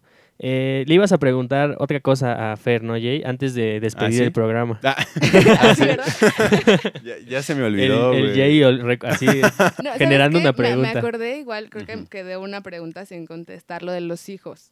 Lo de que ya no queremos tener Sí, hijos. sí. sí. Más que, bueno, yo desde hace mucho tiempo yo ya no quería tener hijos, más que por el feminismo era así como, pues, ve el planeta, güey, ¿cómo vas a traer ok, otro hijo aquí? Claro, Si ya claro. no nos Más- va a alcanzar el agua. Más porque no quieras, es más por el hecho de que ya hay, que- hay- hay tanta gente que... Ahí, ahí entran temas este, muy complicados, Fer. Yo quería hablar contigo de también una pregunta muy interesante. ¿Cómo- ¿Cuáles cuáles crees tú? Porque yo estoy pensando en una muy grande. Las limitaciones que tiene el feminismo en México. O sea, como país, ¿sabes? Ajá. Porque estábamos hablando obviamente de Oaxaca tiene esto, del otro, pero a la vez eh, me refiero a que cuando yo hablaba justamente de esto, de que hablas de ve al planeta, cómo vas a traer otro hijo, etcétera, perdón por mover la cámara, eh, mm, uno, uno se puede poner a pensar, bueno, es que cuando tú como ser humano tienes eh, todas tus necesidades cubiertas, hablemos de alimento, eh, vestido, educación, eh, mm, todo lo necesario para tener una vida digna. Ya hablemos de que seas rico, lo que sea. Eso, pues, o sea, Eso es si lo de menos, Si ajá, tienes pero- de más cosas, pues ok, ¿no? Pero mm, tanto en este tema de cambio climático, y nada más es como un ejemplo, de que la gente a veces no le cabe en la cabeza el cuidar al planeta si no tienen ni siquiera qué comer, si no tienen qué vestir, si no tienen educación, si no están enterados de lo que pasa en el planeta. Cuando tienen problemas más ah, inmediatos que Claro. resolver, ¿no? Entonces, ¿eso también crees que puede afectar al feminismo? O sea, que realmente ¿cómo una, ¿cómo una mujer va a preocuparse en cómo destacar como mujer dentro de, de la sociedad si primero se tiene que preocupar de qué va a comer, de qué va a vestir? Eh, por eso te digo, o sea, yo no estoy en contra de que el feminismo esté avanzando demasiado en México, porque creo que es necesario, es una necesidad, pero a la vez estas limitaciones tan fuertes que retrasan todos estos movimientos, ¿no? Así como el feminismo, el crecimiento, tener igualdad, y no solamente de género, igualdad socioeconómica, ¿sabes? Pues precisamente, o sea, por ejemplo, hay un estudio en donde hablan de que la mayoría de las personas en pobreza extrema Ujú. son mujeres.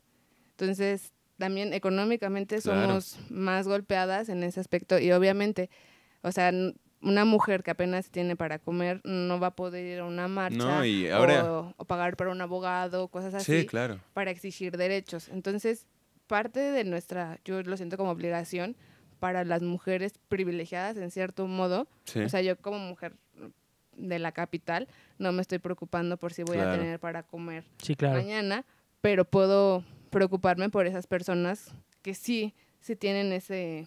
Claro, que se encuentran en las mismas condiciones que tú, eh, social y económicamente, y que también se necesita, eh, porque es como todo, ¿no? Todo ha ido cambiado y en la capital, pues... eh, como De alguna se- forma estamos como- más avanzados. Claro, porque, pero- porque una, es, es que son requisitos que te demanda una macrociudad, ¿no? O sea, si tienes una macrociudad tienes que pensar en temas más complejos de... de vivienda. Sí, claro, de todo. Entonces, por eso la Ciudad de México ha estado como más preocupada en que esto avance, ¿no? Pero a nivel eh, nacional, pues yo creo que eso es como la vulnerabilidad.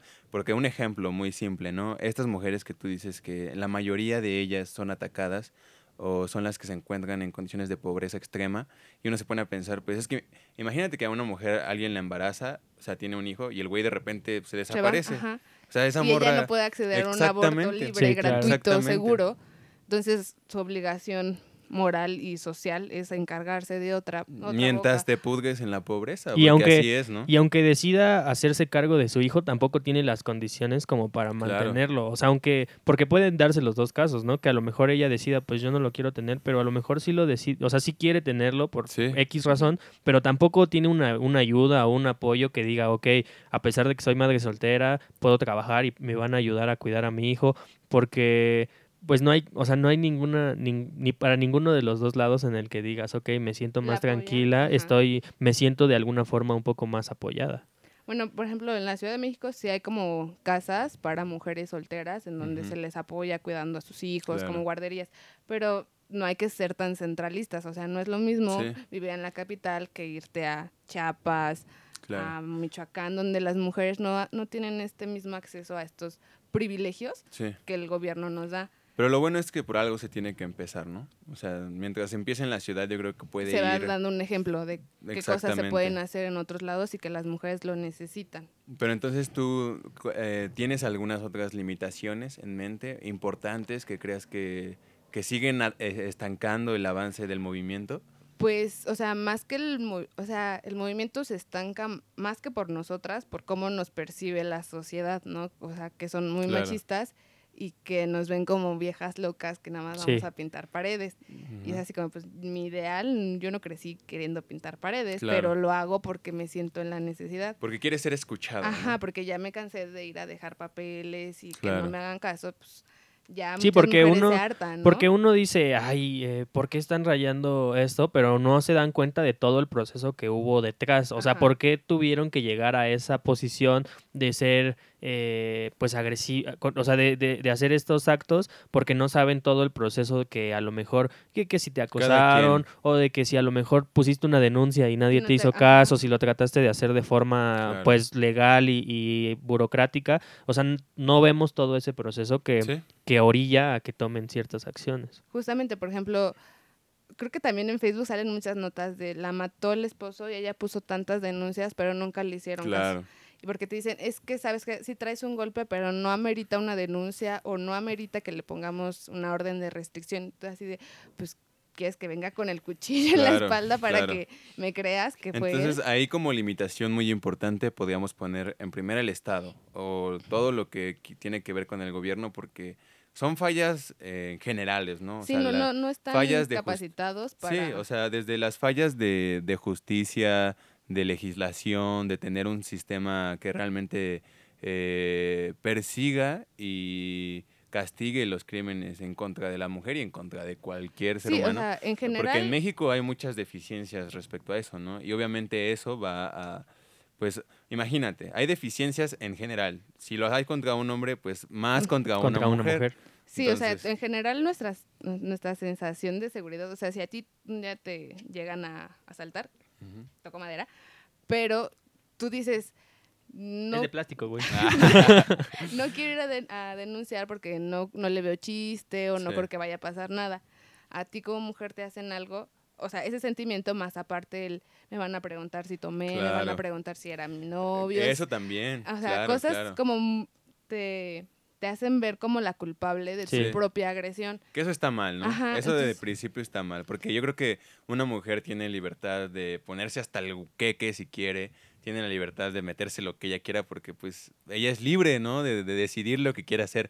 Si alguien agravió sus derechos mientras estaba en cualquier estado, pues el culpable es ese Ajá. alguien, no la mujer No, por ella no por- tener por- por- conciencia. ajá, O sea, Exactamente. ¿Cuántos hombres no se embriagan todos Claro, los días? claro. Y no por eso van a amanecer violados y en no sé dónde. Sí, Pues es que ¿quién depende. sabe? Si se encuentra O sea, con otro hombre más cabrón, Pero, pues ajá, igual y sí o sea, se lo agarra Muchos de... hombres dicen, a nosotros también nos violan.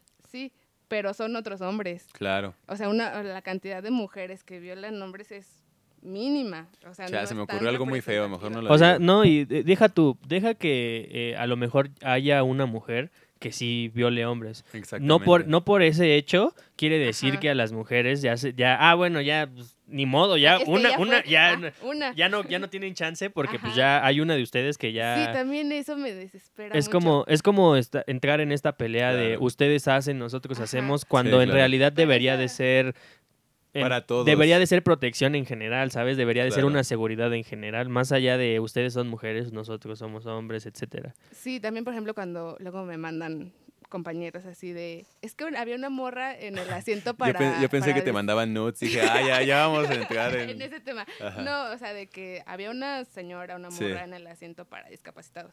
Es que, ay, es que esas son falsas feministas. Es como, o sea, una mujer está ocupando el asiento, tal vez que podría ocupar mejor otra persona. Sí, pero es una.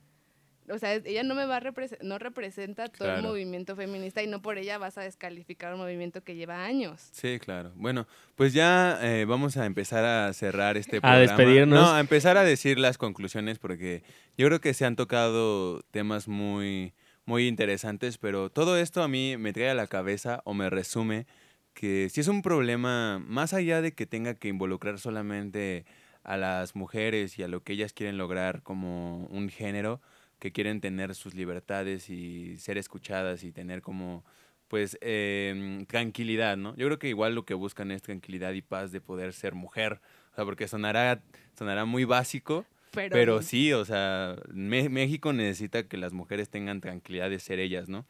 Y aparte creo que sí es un problema que involucra a toda la sociedad muy cabrón, ¿no? Porque, mm, no sé, de esto de lo que hablábamos, ¿no? Ahora que todo el mundo se, se mueve en redes sociales, eh, pues justamente, ¿no? De que una mujer agarre un asiento de discapacitados, etcétera, y la gente luego, luego va a tirar mierda, ¿no? Ajá. Así de, güey, no mames, pinche mujer culera. Pero uno se pone a pensar, uno se pone a pensar y dice, ¿por qué la gente, en- o mucha gente en México y alrededor del mundo, se dedica a tirar mierda y no se enfoca en sus propias cosas? Eso desde, desde primera, ¿no? O sea, ¿por qué chingados tienes que perder el tiempo eh, criticando algo Ajá. de lo cual... No pues, sabes. ¿qué Y que además, eh, que además se hace de forma no constructiva. O sea, porque claro, ya, ya todo es eh, pinche mujer culera o- Claro, o, claro, o ¿no? pinche lo que sea, pero no dices, ok, pues, la estás cagando, ¿por qué no haces esto? No, o, deja tú de decir algo, mejor pues yo voy a cambiar, ajá, yo voy a cambiar Claro, en mis acciones y no voy a estar, mol- o sea, no voy a estar tratando de cambiar a los demás. Exactamente. O sea, así como va a haber hombres que igual les vale verga y ocupan más de un asiento o no dejan. Exactamente, ¿no? O sea, hay que aprender a respetar todos los ámbitos y tienes que empezar por ti mismo, ¿no? O sea, yo creo que ese güey, el que te va a estar tirando mierda de que una mujer ocupó tal cosa o hizo tal cosa, eh, apuesto a que es el primero que hace pura mamada cuando va en transporte público, etcétera. Entonces yo creo que es responsabilidad, porque yo te preguntaba eso, ¿no? Este movimiento, el feminismo, ok, tal vez, como tú dices, es único de las mujeres, porque tú no crees que haya hombres que puedan ser feministas, porque es algo que Ajá. las define a ustedes, estoy de acuerdo, pero creo que también estamos de acuerdo en que Pueden para que funcione, conscientes. para que funcione y crezca, se requiere de todos, ¿no? O sea, tanto de tanto que los hombres entiendan eh, Que sean conscientes de las cosas que, que deben y bueno, que no deben de hacer, o sea, las cosas que no están Sí, y es que, correctas. por ejemplo, ¿qué- o sea, yo, yo le hago una pregunta a todos los hombres que nos puedan estar escuchando. Y, o sea, pónganse a pensar. A ver, cabrones. No, o sea, pónganse a pensar si no fuera. fe- o sea, si le quitamos el nombre feminismo y si le quitamos el. el- Las ideas de Fer. No, no, no, no las ideas de Fer, sino que si le quitáramos como el género. O sea, si, si realmente yo le pidiera a un hombre, güey, y si las respetas como ser humano. O sea, ¿sí me entiendes? O sea, olvídate de que son mujeres, olvídate de que. De la diferencia de de género, güey. género, O sea, que, que no tenemos la misma fisionomía, etcétera. Y si las respetamos como mujeres, como Por ser digo, humano. como, como humanos, personas, como ser humano. como seres ajá. humanos, por ahí si empezamos un poquito, pues yo creo que muchas cosas podrían cambiar, ¿no? Entonces creo que ha sido un podcast muy nutritivo. eh, al final de educativo. cuentas. Sí, muy educativo y, y que al final esperamos que les, les, que les haya algo, gustado les- y que les haga que les haya pen- ah, hecho pensar eh, y por qué no a lo mejor cambiar ciertas ideas que ustedes tenían Claro. Eh, por tu parte Fer qué te gustaría agregar ya para irnos con la última canción No sean machitos tibios, no sean machos. No apoyen a sus, a sus amigos machos. O sea, entre ustedes, como hombres, yo creo que eso es su, lo que podrían hacer. El repensar cómo son hombres y cómo afecta su forma, o sea, sus privilegios como de ser hombres, de que pueden salir tranquilamente. De entre Claro. comillas, o sea, la Claro. delincuencia Sí, claro, ajá. les puede afectar, pero no de la misma forma que una mujer. Claro. Y pues, eso, o sea, no, no ponerse a atacar a una mujer feminista nada más porque les da miedo la idea de o porque que... se sienten atacados no Ajá, porque, no, o sea, no, Gilberto, no te vamos a quitar tus derechos. Ah, eso, eso, eso fue un golpe directo Eh, pues muchas gracias por venir Fer ojalá te haya gustado Y Ah, Gilberto sin nada. Y Gilberto, si nos estás escuchando. No, eh, pues muchas gracias por venir, gracias por eh, ayudarnos a- con este tema, porque pues obviamente sin una representante nosotros hubiéramos estado hablando de puras Sí, pendejadas. sin sentido, ¿no? Y pues ojalá te haya gustado venir. De cualquier forma, amigos, eh, ojalá a ustedes también les haya gustado, se hayan informado, eh, tengan una idea diferente a lo que pudieron tener cuando empezó este podcast. Y recuerden que nos pueden escuchar en Spotify todos los lunes y los miércoles. También nos pueden escuchar en SoundCloud, nos pueden escuchar en Apple Music. Y pues si les gusta este, este programa, síganos. A nosotros nos ayudaría mucho que le den el, el botoncito de seguir, que lo compartan. Eh, de- recuerden que nosotros hacemos este contenido para ustedes y que si algo les gustó, algo no les gustó o quisieran opinar de algo, pueden mandarnos sus mensajes directos en nuestra página de Instagram que es Decibeles Podcast, Decibeles sin la primera E. Y pues muchas gracias. ¿Qué te parece si tiras la última rolita, Jay? Pues vámonos.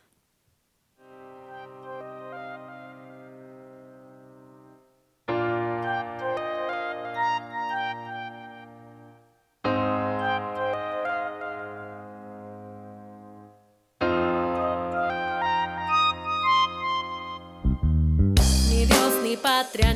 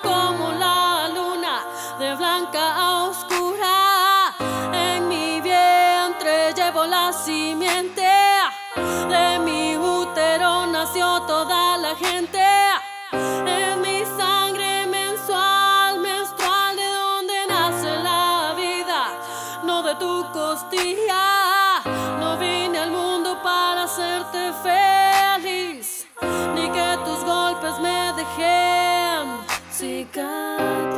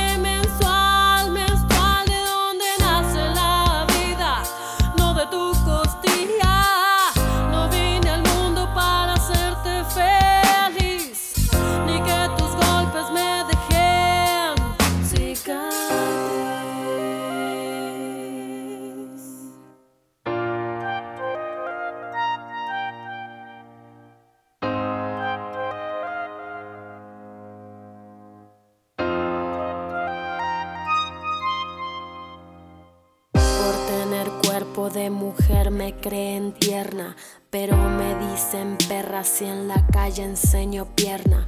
Más que esposa la gente anda buscando una sirvienta, mejor si calladita y con piernas abiertas. Yo soy fruta completa, no busco media naranja, no soy puta ni soy santa, soy lo que me da la gana. Aspiro a ser tratada como humana, es lo mínimo de este delirio colectivo. Me emancipo, yo abdico. No asumo roles que estén preestablecidos. No te amo por tu sexo, sino por lo compartido. La libertad es cuando ya no hay etiquetas, el puño en alto para celebrar a las guerreras. Como en la montaña están las guerrilleras, como en el micrófono hoy están las raperas. Sobrevivientes de violencia, mamás solteras, hermanas feministas del planeta Tierra.